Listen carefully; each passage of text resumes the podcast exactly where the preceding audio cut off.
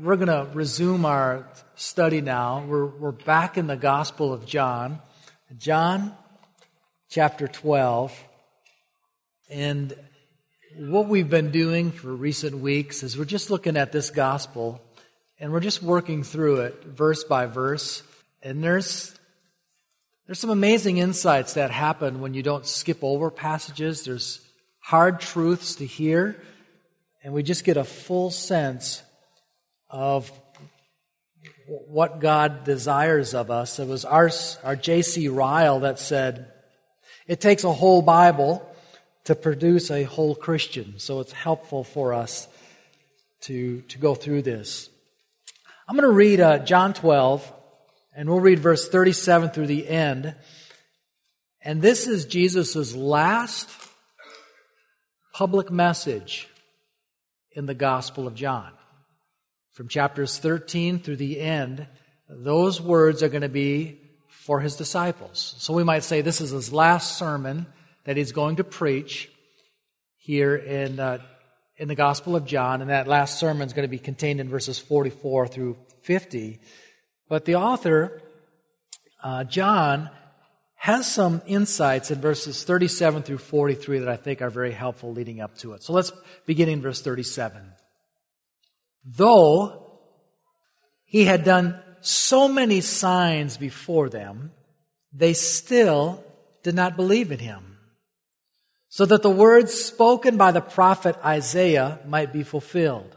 Lord, who has believed what we heard from us, and to whom has the arm of the Lord been revealed? Therefore, they could not believe. For again, Isaiah said, he has blinded their eyes and hardened their heart, lest they see with their eyes and understand with their heart and turn. And I would heal them. Isaiah said these things because he saw his glory and spoke of him.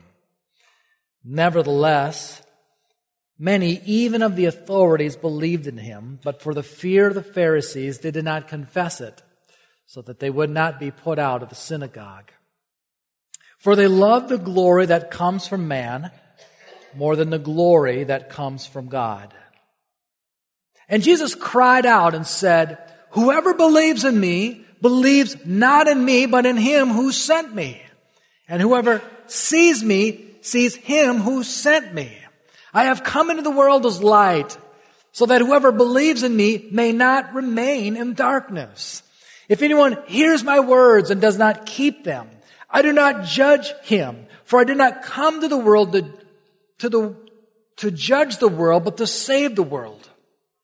The one who rejects me and does not receive my words has a judge. The word that I have spoken will judge him on the last day.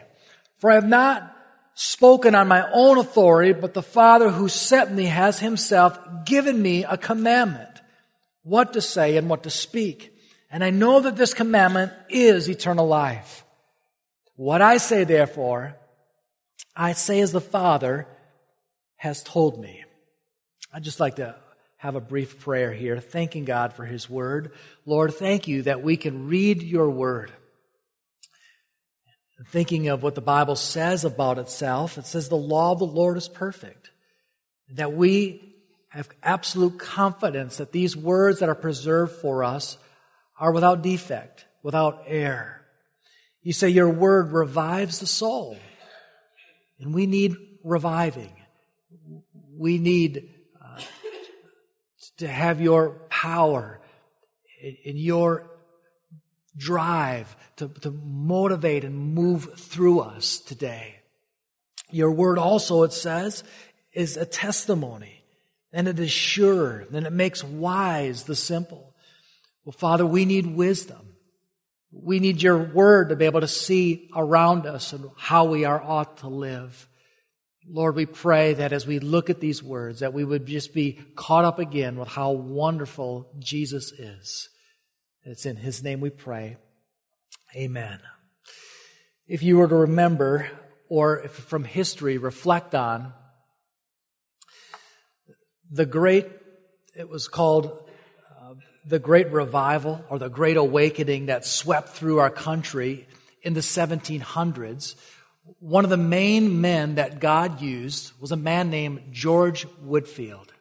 And he preached a simple gospel message on God's holiness and the need for repentance. And families, individuals, churches, and communities were changed. They all began to seek after God. George Whitefield became known as one of the most prominent pastors during that Great Awakening. And he had a very interesting friendship with a man in Pennsylvania named Benjamin Franklin. In 1739, they met one another, and for 31 years, they served as good friends. Benjamin Franklin actually was the publisher of many of his sermons. In fact, he had a newspaper called the Philadelphia Gazette. And, and he, at eight different times, if I remember right, had taken the whole front page of his newspaper to dedicate to George Whitefield's sermon. He would take 10 different editions of Whitefield's journals and sold thousands of his sermons and printing them and spreading them throughout the northeast part of the country. At one time, local pastors criticized George Whitefield and Benjamin Franklin took to the editorial and wrote to defend his friend.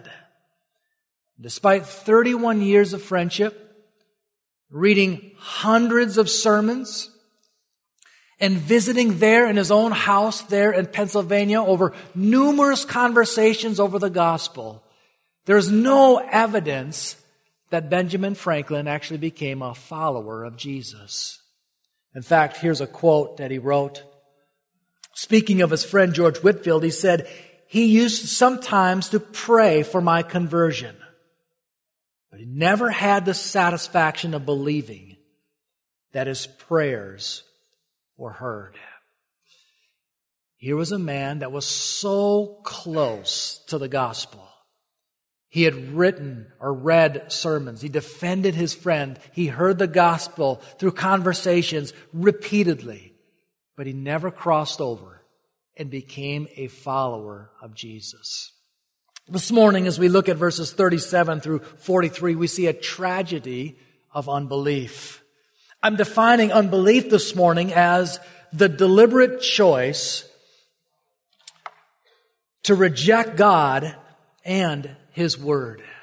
As we look at our context here of John chapter 12, in the church, we have what's called Holy Week. That's kicked off by Palm Sunday when Jesus enters into Jerusalem. On, on that Friday of that week, it's culminated in His death. And then three days later, He is raised to life.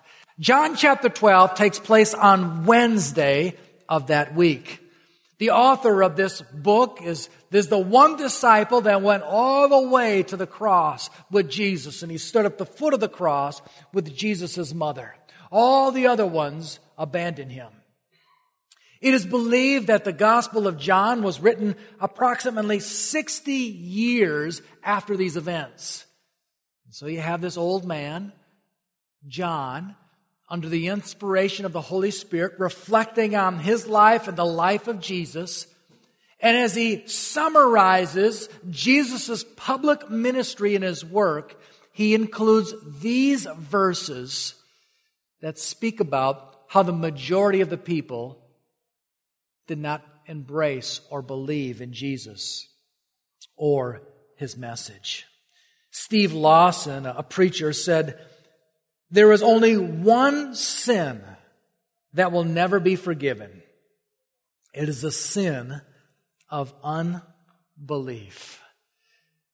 Unbelief leads a person not only to reject God, not only to reject His Word, but also to reject the one solution that one would have to be forgiven of their sins. Jesus' death, burial, and resurrection on the cross. And to reject that is to reject your one and only hope. Well, today, we are going to look at this passage. And I just want to warn you that this is going to get pretty deep. All right. I'm reminded of this this past summer. Uh, our family went out to Northern California to the redwoods. We come out of the redwood forest and then we just mistakenly crossed over a bridge and we looked down at this beautiful blue water and we said, let's go swimming in that water.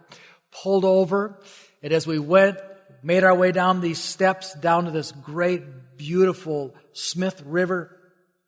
We looked across the river and we saw these high rocks that people were jumping off the rocks into the water. And I said to myself, I wonder if that's safe. So I asked some of the locals there and they said, yes, but you want to walk up this way and that way. And you make sure that when you jump, you jump into the deep part. And so I said, boys, I'm going to lead the way. And I, I swam across uh, or into the current to get over there, climbed up on the rock. When I got way up high to the rock, I looked down and I could see this beautiful, clear blue water.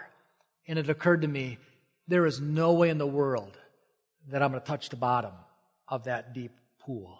It is so deep and cold uh, that there's no way I can touch that. Well, that's kind of how I feel this morning as it approaches John 12, 37, particularly through 43, that this passage is so deep that there are things that are over my head that are not connecting and intersecting, but I'm just going to just give it to you verse by verse here. And let's just realize that you're going to have to put your thinking caps on here, okay? The first truth that I think we see here about unbelief is that unbelief is actually a matter of the heart. Look what it says there in verse 37. At the end of Jesus' public ministry, he's been going at it now for over three years. It says this, though he had done so many signs before them, they still did not believe in him. Sometimes we think that unbelief is the result of evidence. That there's not enough evidence that will convince me to believe in the Bible or God or Jesus. But when you look at verse 37, there was an insurmountable amount of evidence. There were these signs. There were these miracles that pointed that Jesus is God. If you know the book of the Gospel of John, you know that this, this book is, is outlined with seven signs or seven miracles. There's him turning the water into wine. There's him healing a nobleman's son healing a paralyzed man, walking on water, feeding the 5,000, bringing sight to a man that was born blind, and then raising a dead man back to life. And most of these miracles were performed publicly so that everyone could see them. This group of people, the vast majority of them that saw and heard Jesus, despite seeing these many signs, still did not believe in him. The issue was not evidence. The issue was their heart. They were unwilling to believe. I remind you the whole purpose of the Gospel of John. It says there in, John 20 verse 31, Now Jesus did many other signs in the presence of the disciples, which are not written in this book. But these are written so that you may believe that Jesus is the Christ, the Son of God, that by believing you may have life in his name. Mark Dever, a pastor in Washington, D.C., said this Unbelief never involves the mind alone, it is a spiritual state. And friends, it's the same today. If one would just take an honest look at the truths, they will see that Jesus is who he claimed to be. What the people had done that day is they had resolved not to believe. And there was no evidence in their minds that would be able to cross the line for them to believe. They had already settled it. And so there's these miracles performed, but didn't turn the needle at all for them. It's like a man that goes to the doctor because of a shortness of breath and chest pains. And the doctor says, we're going to run a series of tests. And as those test results come back, he says to the man, listen, you have a 99.9% blockage. You are not going home today. In fact, we're calling for emergency surgery for bypass right now. Here is the evidence. Let me show it to you. And the man says, No, I don't care what you show me. I will not go under surgery. I will not allow you to cut me open. I am making this decision against all that information, or all that data. It's like a person that's ready to go on a road trip down to the Smoky Mountains. And so they take their car to their mechanic, and the mechanic says, I don't even know how your brakes are working this far. In fact, I don't think you're going to get out of the, the city of Green Bay. You're certainly not going to get out of the state of Wisconsin with your brakes working. You need to have these replaced right now because you're going to be driving up and down these mountains. The man says, I don't care what you've showed me.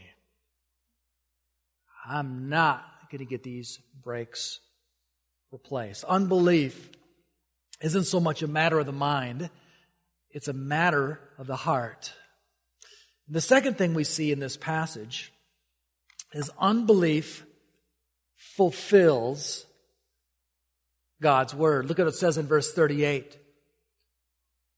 So they didn't believe in verse 38, so that the words spoken by the prophet Isaiah might be fulfilled. Why, why, didn't they, why didn't they believe? So that the word of God might be fulfilled. And it's, here's the verse. It's quoted from Isaiah chapter 53 verse 1 that says, Lord, who has believed what he heard from us and to whom has the arm of the Lord been revealed? Isaiah 53, if you know that section of Isaiah, that's speaking of Jesus that is to come. And a question is posed, who has believed? And the answer is hardly anybody. So here's Jesus, the promised Messiah that has come to, to save the people from their sins. He has been presented to the people, and the vast majority of them are rejecting him and rejecting his Father and rejecting the Word. It is tragic. God makes a people for himself. He provides for them. He protects them. He leads them. He gives them leaders and prophets. And they no longer want to be ruled. And listen to this though.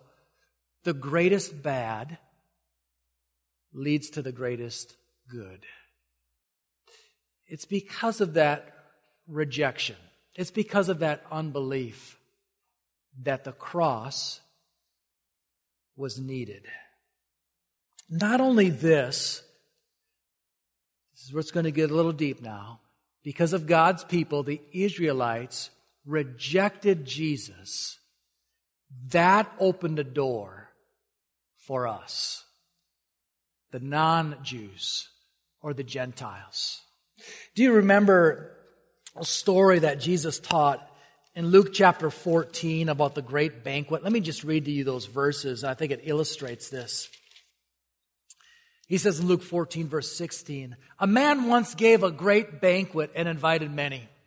And at the end, for that banquet, he sent a servant to say to those who had been invited, Come, for everything is now ready.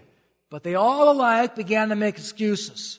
They said to him, I bought a field. I must go out and see it. Please have me excused. And another said, I bought five yoke of oxen. I have to go examine them. Please have me excused. And another said, I married a wife and therefore I cannot come. So the servant came, reported these things to his master. Then the master of the house became angry and said to the servant, Go out quickly to the streets and lanes in the city and bring in the poor, crippled and the blind and lame. And the servant said, Sir, what you commanded has been done, and still there is room. And the master said to the servant, Go out to the highways and hedges and compel people to come in, that my house may be filled. For I tell you, none of those men who are invited shall taste my banquet. This is a picture of a great invitation list that has been offered to God's people, the Israelites. A Messiah has come to save them from their sins. They have been invited first in line. But you know what they've done? They have rejected it.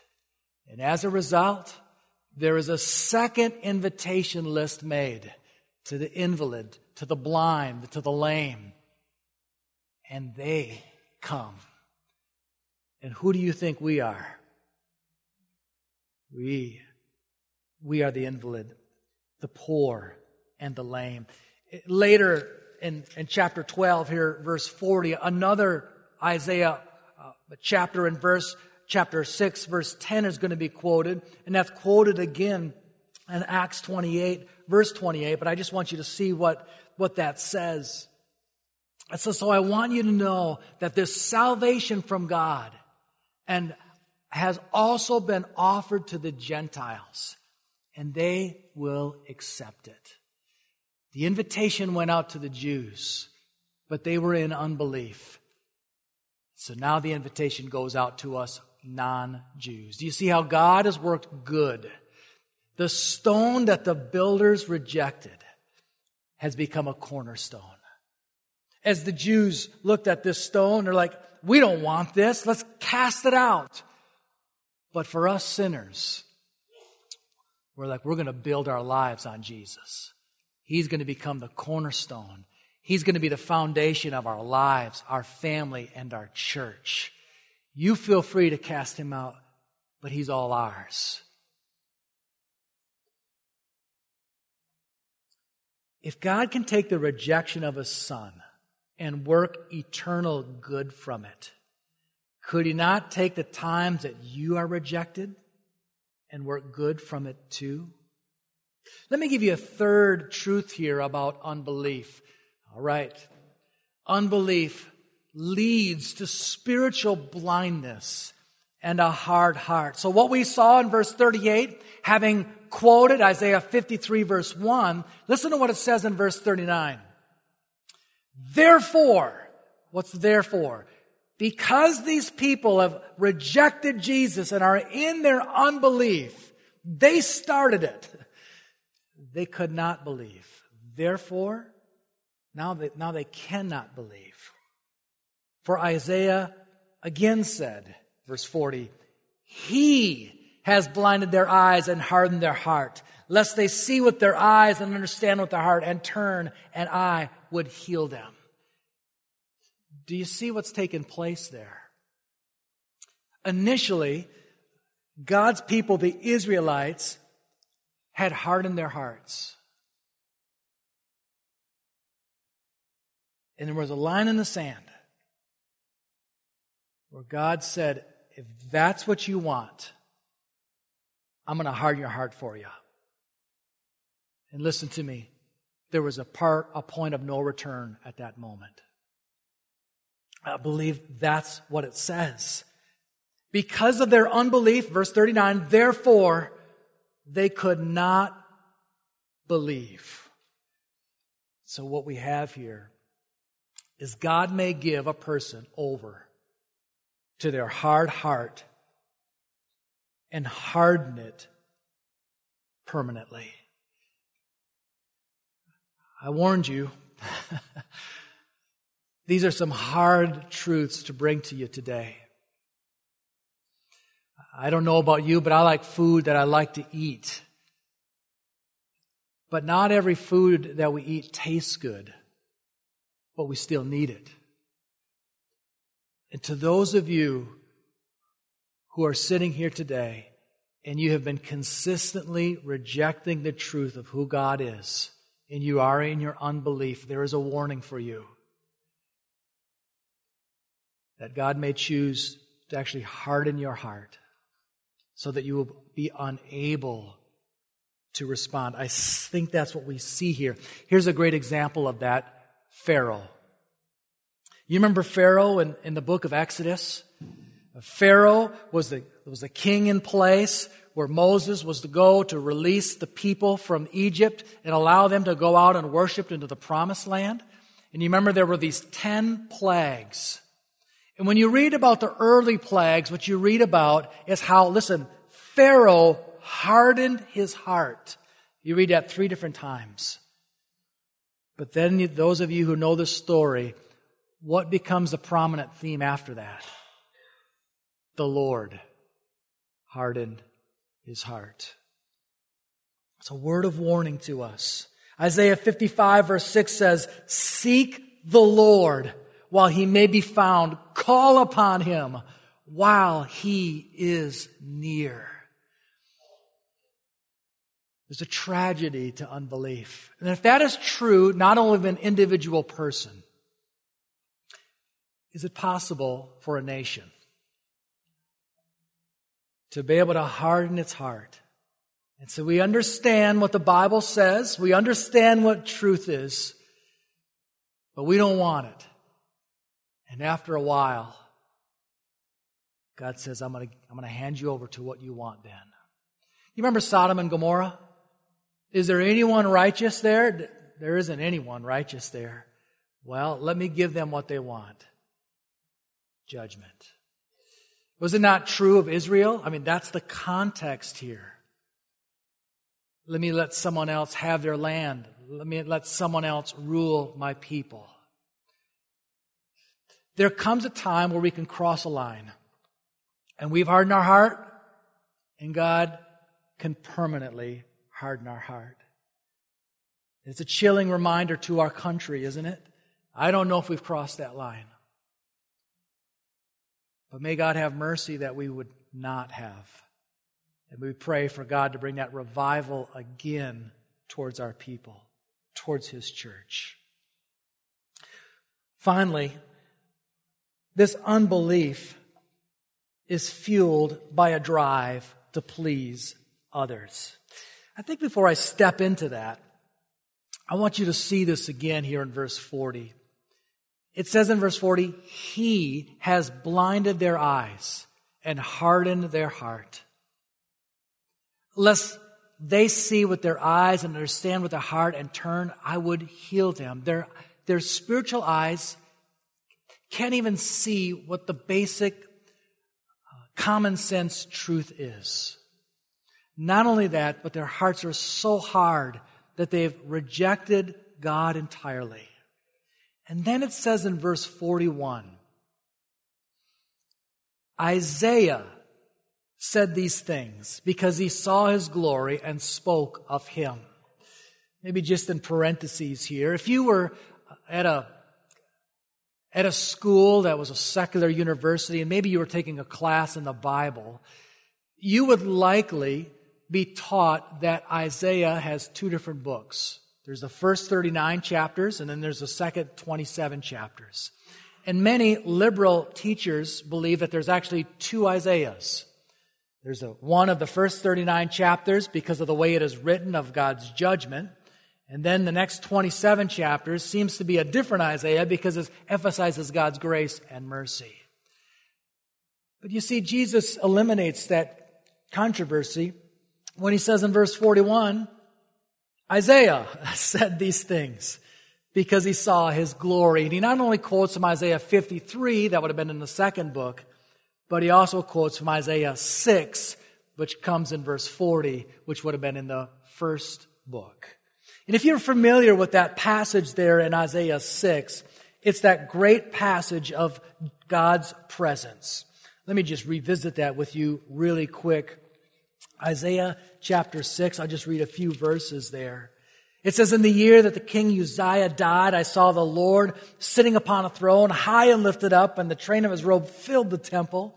Above him stood the seraphim. Each had six wings.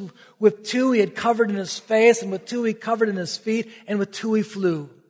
And no one called to another and said, Holy, holy, holy is the Lord of hosts. The whole earth is full of his glory. And the foundation of the threshold shook at the voice of him who called, and the house was filled with smoke. You remember that story. As we turn back to John chapter 12, we see that verse 41, Isaiah said these things because he saw his glory and spoke of him. Who is he referring to? Him. He's referring to Jesus. So in Isaiah 6, that vision is one of those existences of Jesus. We call it the pre incarnate existence of Jesus. He is relating Isaiah 6 back to Jesus. Well, let's go back now to verse, to the fourth point, and that is unbelief is fueled by a drive to please others. Look at verse 42 and 43. Nevertheless, many, even of the authorities, believed in him. They knew who he was. They know his words were authoritative. They know those miracles were from God, but it says here, but for fear of the Pharisees, they did not confess it, so that they would not be put out of the synagogue. For they loved the glory that comes from man more than the glory that comes from God. There were some that heard Jesus and saw Jesus, and evidently they were convinced that Jesus was who he said he was. But they were unwilling. Why? Because they were concerned what others would think of them. And they worshiped man's approval more than God. It's a chilling thought. In a way, when a person believes in Jesus and is saved of their sins, their life becomes remarkably simple. 2 Corinthians 5 verse 9 says, So whether we are at home or away, we make it our aim to please Him.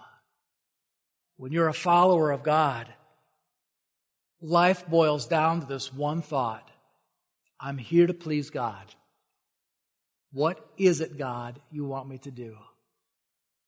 I want to give my life for glory to you, but that also influences our relationships and how we treat our wives, how we lead our children, how we love our neighbor as ourselves, and even pray and do kind things to those who persecute us and ridicule us. You want to have good relationships, set a priority of pleasing God. Well, that's it. That, that's this tragedy of unbelief. How is it we should apply this passage? Well, I think we can apply it by just not having unbelief, but actually believing. So let me just give you a few different applications before we leave this and participate in the Lord's Supper. The first thing is, is to believe God and His Word. If unbelief is to reject God and His Word, well, don't do that. Instead, place your faith in God and his word. And, and we see here in verse 44, Jesus cried out. This will be his last public sermon of the Gospel of John. And what will he preach on? It's not going to surprise you. He will preach the gospel. It says that he cried out. These were not just robotic phrases, but he cried out from the very depths as he looked at the people who were unbelief who would die in their sins and go to hell. He is crying out that they might be saved. And he says, Whoever believes in me believes not in me, but him who sent me. And then he says, To see Jesus is to see God. Verse 45 And whoever sees me sees him who sent me. A little bit later, he'll say not only that, but to hear Jesus is to hear God. Look at verse 49. For I have not spoken on my own authority, but the Father who sent me himself given me a commandment what I am to say and what I am to speak. These words that I'm giving to you, they come from the Father. In the Old Testament, the prophets would say, Thus saith the Lord. But every time Jesus spoke, these were the words of God. And then we are to believe that Jesus is our Savior. It says there in verse 46, Jesus says, I have come into the world as light, so that whatever, whoever believes in me may not remain in darkness. Just last night, I'm sitting at the desk, I'm working on this message at our home. I look out and it's dark and uh, Joshua comes through the door and he says, Dad, we're going to go outside. Can I, can I have a light? He wants to use my phone. I said, Well, there's a headlamp over there. And why? Because he can't see. A little bit later, I see him and his brothers outside running around with Hank, our, our, our dog, because they, they needed to see. And Jesus saying, I am light. I want to provide light for you that you don't need to be under judgment, but you could have a relationship with my Father. Jesus has come for that. And it says not to remain in darkness. In Colossians 1 verse 13, Paul wrote, He has delivered us from the domain of darkness and transferred us to the kingdom of his beloved Son. So when a person becomes a follower of God, they leave the kingdom of darkness and all the influence or the, or the, the power of sin, and they leave that and they start walking in the light and walking in the kingdom of the light. Maybe I'll give you a little bit of a quiz here.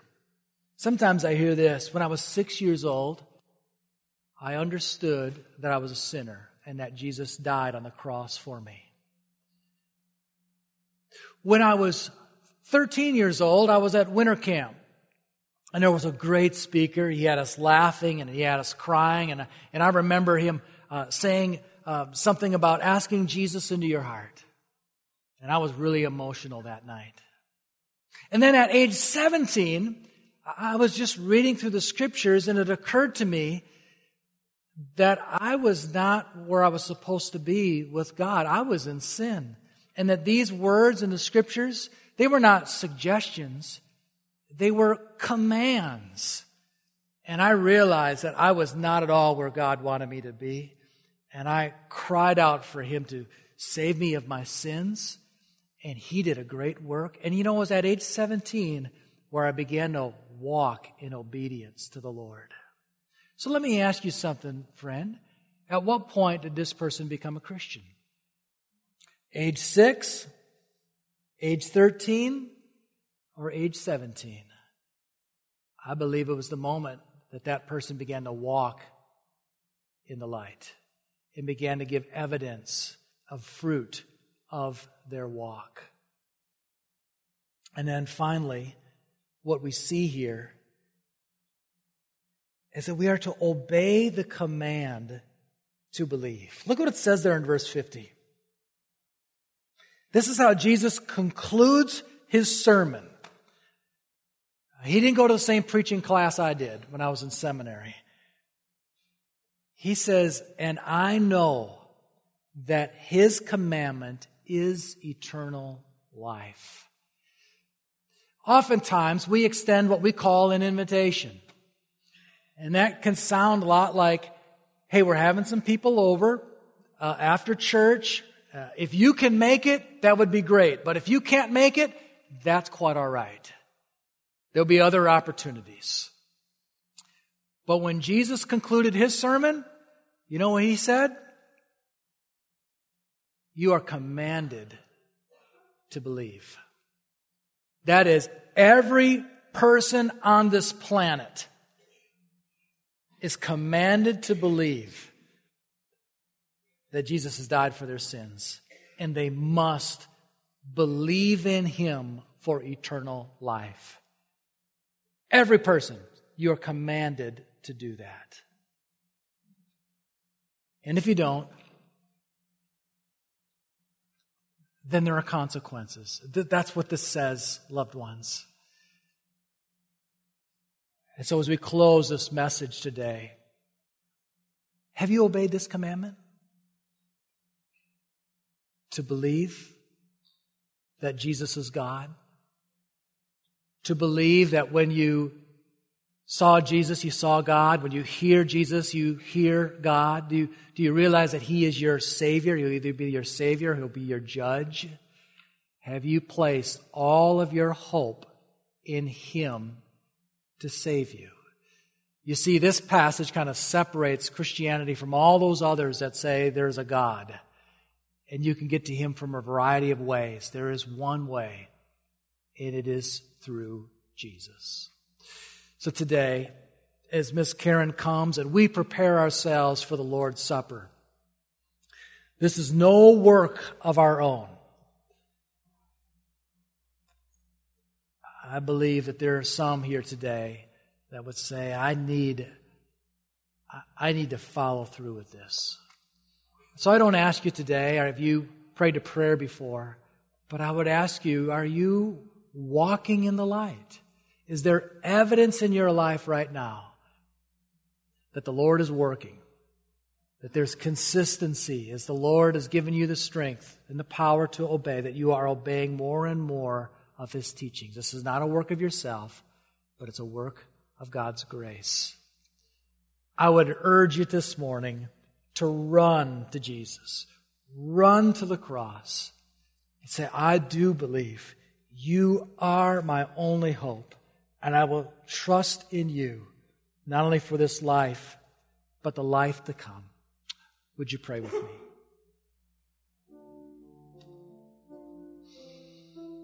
Father, I thank you. I thank you for your word that doesn't always just tell us the things we want to hear, but it tells us the things that we need to hear. And what firm words there are here for those at this moment who are rejecting Jesus. It causes us, I think, just to shudder, to think it's possible that a line could be drawn in the sand and says, okay, you want to harden your heart? Well, then you're going to remain in that state. Oh, Lord, I pray for you to have mercy. We see that you are long suffering, and one of the reasons that you have not come yet to send Jesus back quite yet is to, is to call people to themselves. And here's the command to respond, to place their faith in what Jesus has done to ask for forgiveness, to ask for the grace to, to live out this Christian life. May it be not said of us that there were all these miracles that took place, but we did not believe. Rather, your word pointed us to Jesus and gave us the grace and faith to be born again. We pray this in Jesus' name. Amen.